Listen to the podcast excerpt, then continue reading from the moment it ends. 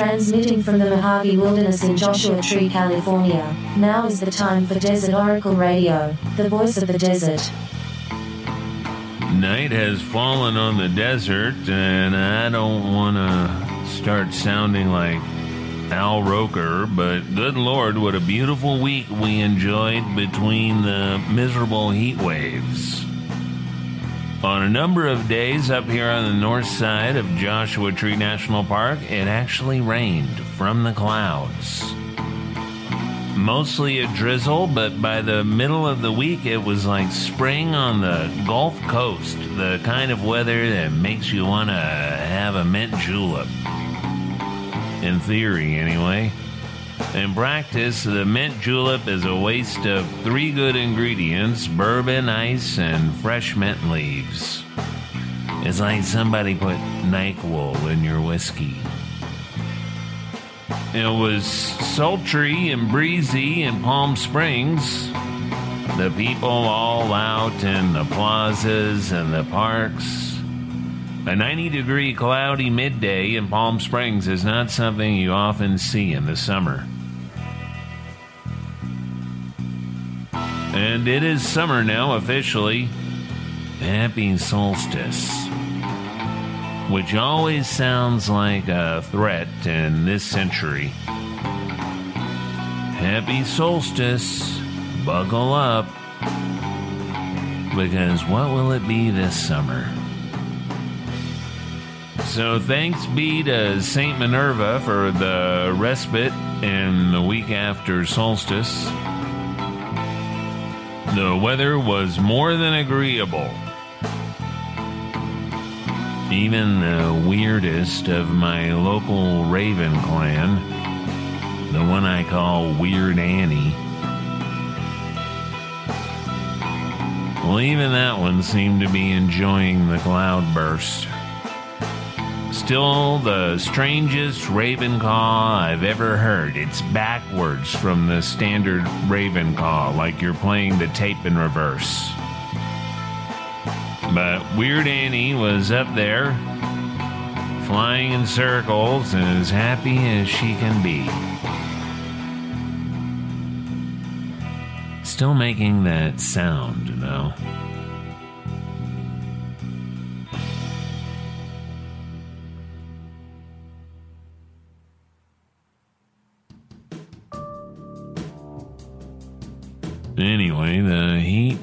back.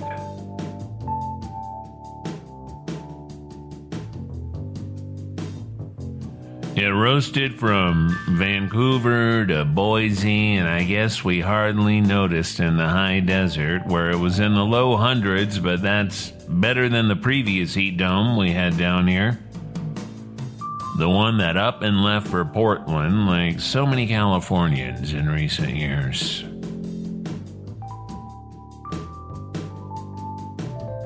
You ever get the sense that what you're allergic to isn't down comforters or the cat or food allergy or whatever?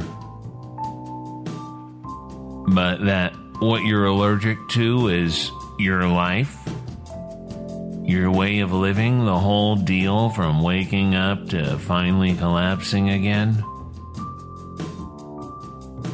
Sometimes it takes moving to a windblown desert to figure out that just about everything that blows by is disagreeable to your system. Western juniper, Russian thistle, and pretty much anything that falls off or falls onto the human body. Or anything or place or person that a human body comes into contact with. The worst is when you realize that your dreams are being affected that your dreams are also anxious and forgetful and of uncertain purpose because your sleep is not restful. A lot of it involves the alarm clock. Whether you allow that phone screaming in your ear like a siren as the first thing you hear when you awake. Imagine being the person who invented the alarm clock. Enjoy hell, buddy. Everybody's got three weird tricks to change your life. From the scam artists on the internet to these therapists who treat you like a troublesome old Volvo or something. You're gonna need to come in every week for the rest of your life. So this isn't going to help? Stop eating this or that food. My $600 meditation program that auto renews annually. Be grateful, be hurt, be vegan. Be aware of your thoughts. Ignore your thoughts. Get rid of toxic people. Throw out the toxic consumer items in your home. Let's see. TV, Wi Fi router, this overstock rug that's been off gassing since Obama was president. Drink more fluids, but don't drink the fluids you enjoy. Etc.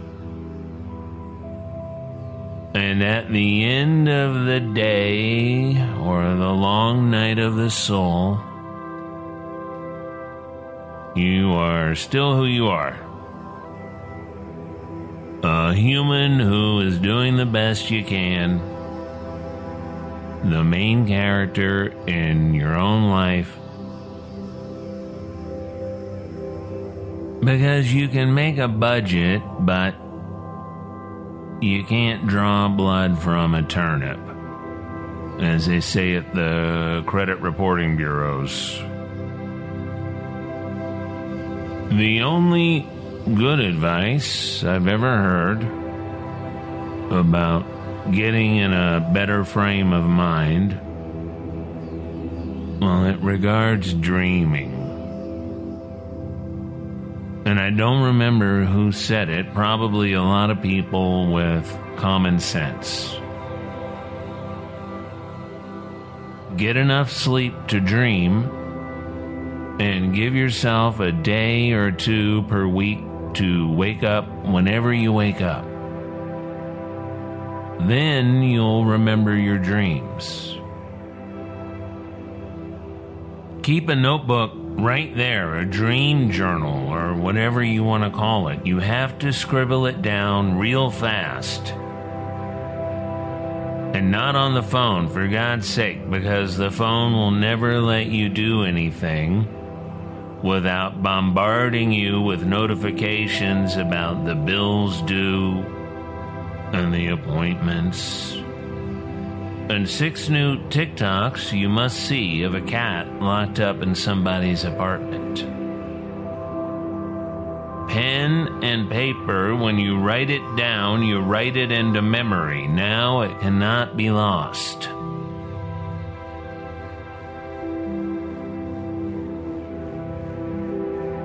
Some of the best dreams don't mean anything in particular. But you remember them with warmth, with appreciation. They are windows to a different aspect of yourself, and they are worth noting and worth consideration. Sometimes they even announce the future in mysterious little ways.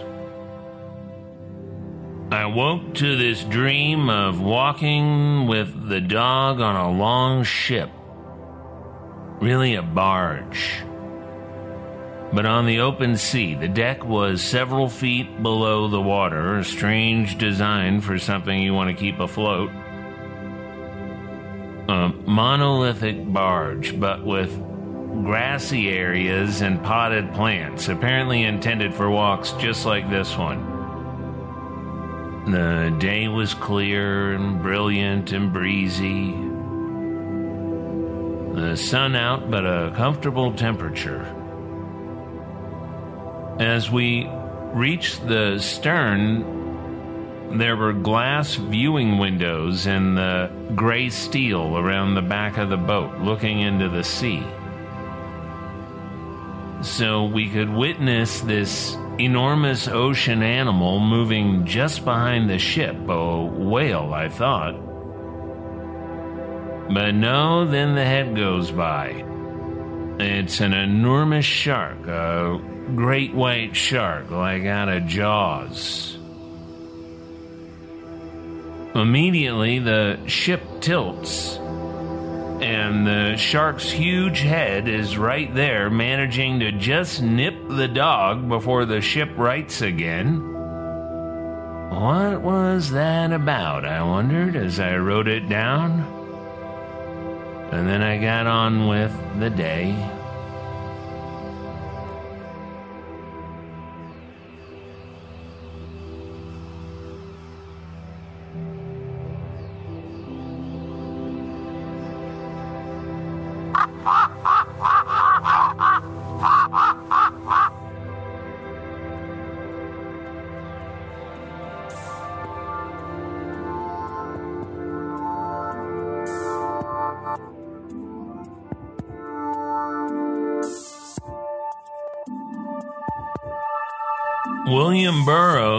Often wrote of his ghost world travel dreams,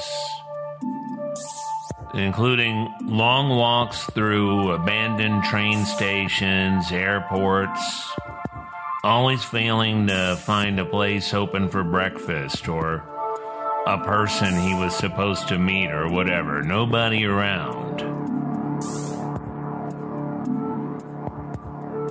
This was something like that, especially the absence of people in these places meant to accommodate lots and lots of people. But I could not recall what Burroughs thought the point might be something about the world of the dead.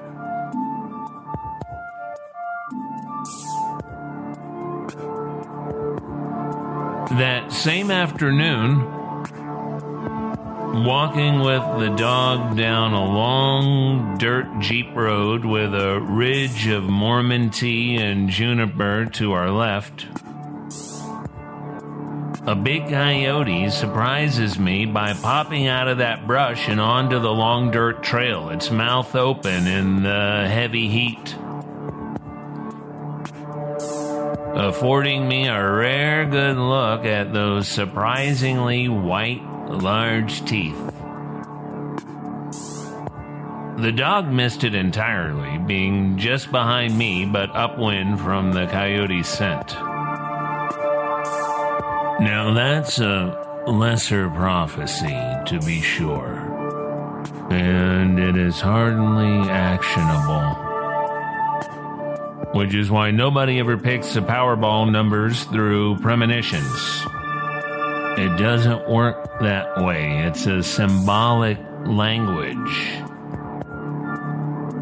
Although sometimes, in the case of the unexpected close up appearance of a shark or a coyote, as I walked not a sandy trail, but a long barge with a sandy colored wooden deck with the wilderness and or ocean located just above the deck, which is not a good design for a barge.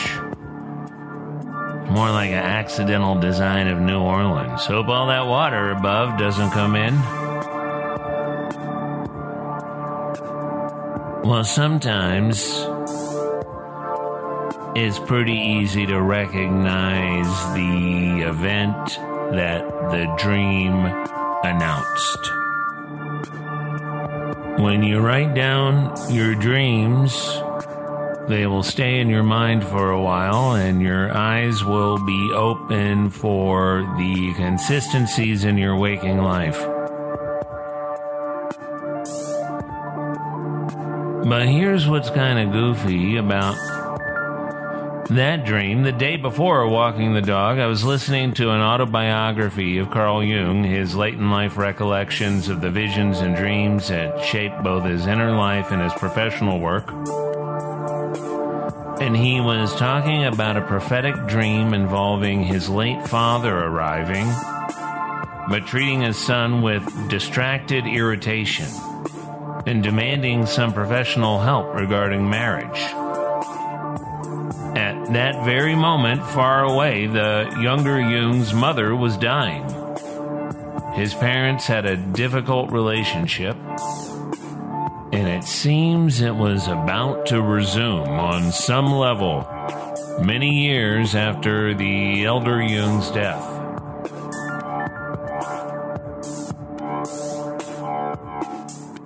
So the elder Jung hoped his pioneering psychoanalyst son might have figured out how to make marriage a happier occupation. As it was apparently about to resume.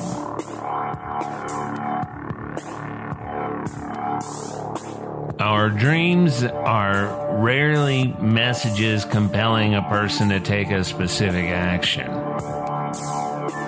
make a journey, like in The Hobbit or on Zeppelin 4. They can be that sometimes. And the Reader's Digest of my youth were filled with tales of ESP notices of a loved one fading away. A psychic variation of what the Welsh call death candles.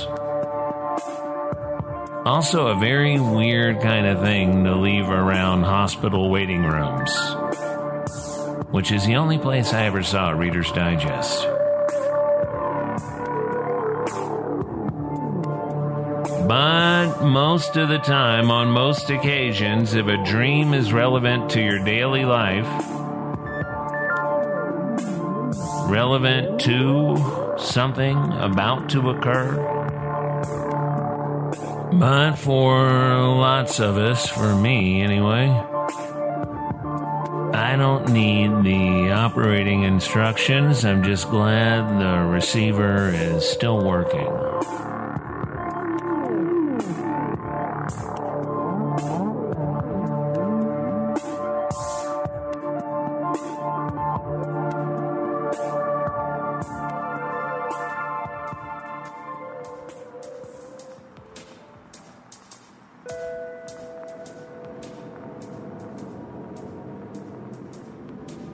Listen, next weekend, we will be performing some live shows at Theater 29. That's in 29 Palms near the headquarters of Joshua Tree National Park.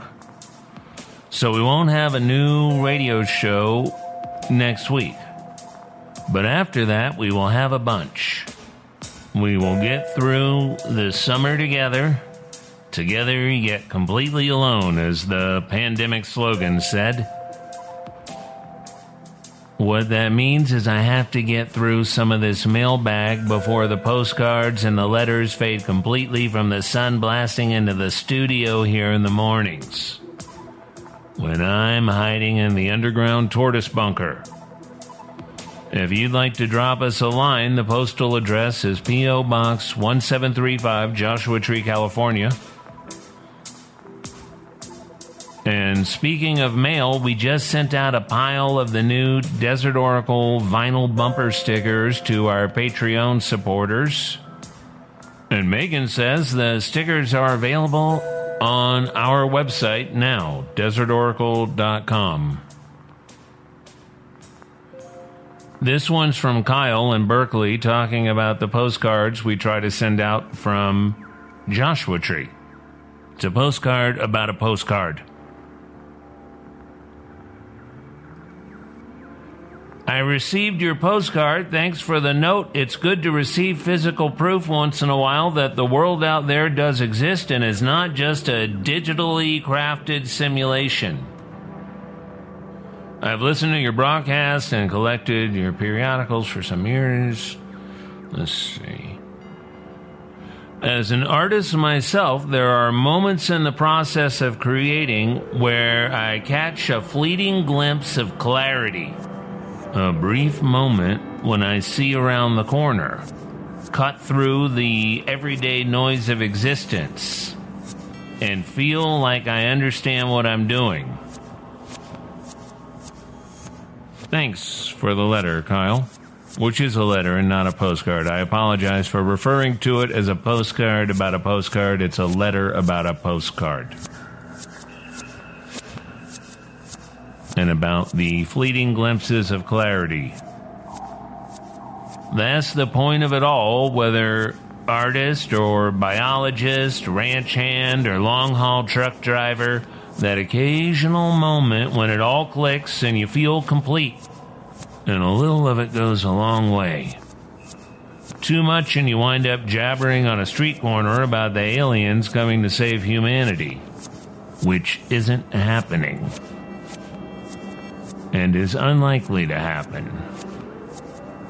But there's something much better out there available to one and all when their hearts and eyes and ears are open.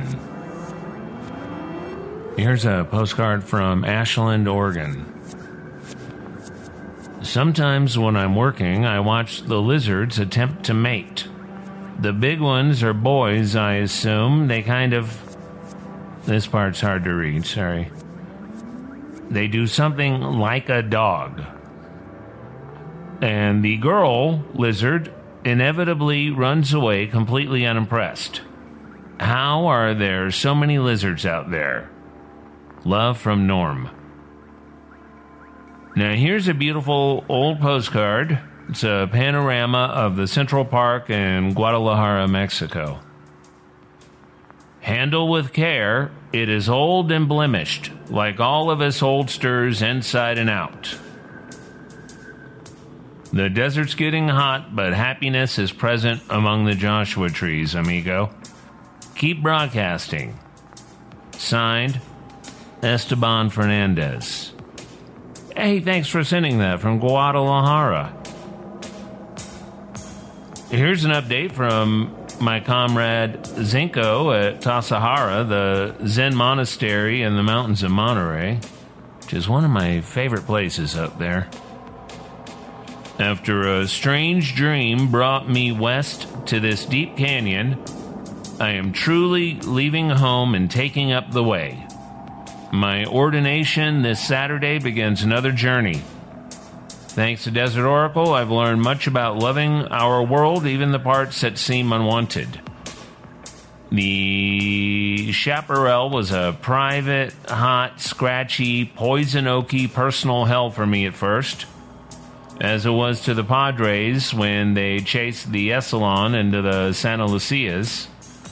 But it has romanced me as the Desert One you, both the landscape and the Lord, Dark Watchers, Al Clark and his secret gold mine, the introduction of virile crawdads to Tassajara Creek. They connect us in time and place.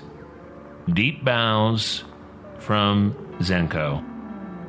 A happy ordination to you, friend. I hope to see you up there before too long. A true fact is that I spent some time as a guest at Tassajara in the weeks I was making up this whole enterprise here in the desert, Desert Oracle.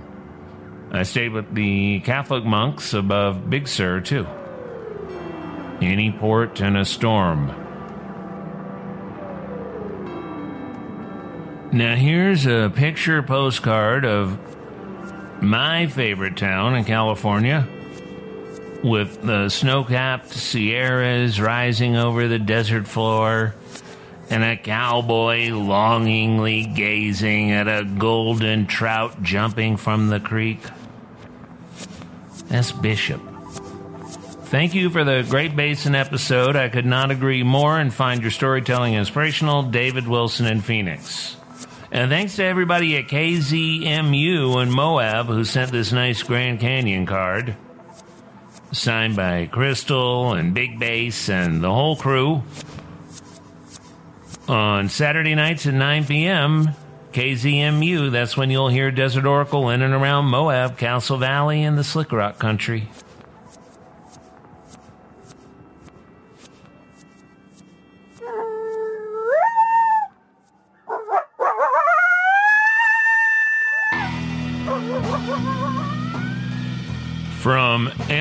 To Zzyzx and across the great Mojave Wilderness, this is Desert Oracle Radio broadcasting from Joshua Tree.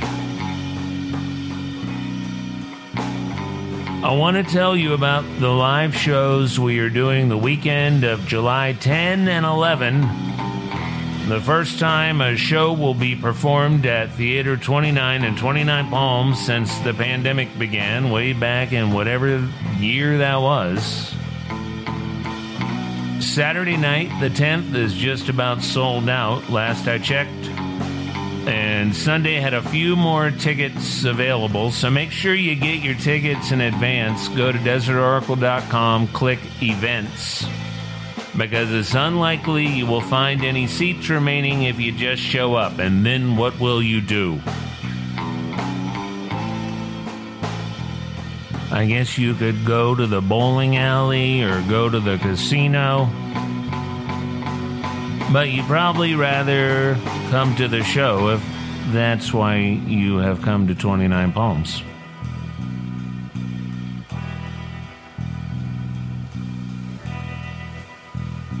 7 p.m. with Red, Blue, Black, Silver doing live soundscapes. Doors at 6:30. Is that right? Nobody knows. Nobody knows anything. Figure, yeah, 6:30. Oh, and guess what? It's National UFO Day. Wait, is it nat- is it National or World UFO Day? Nobody knows.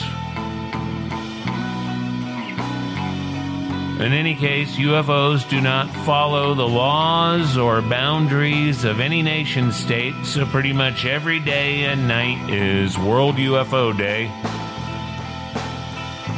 And before too long, we are going to get better at taking these visions and apparitions the right way and talking about them in a better way. We used to know how to talk about such things until very recently in human history, until we got bamboozled into giving up all the sacred spaces of daily life. But don't worry, we're going to get it all back. Thanks for listening, and good night from the voice of the desert.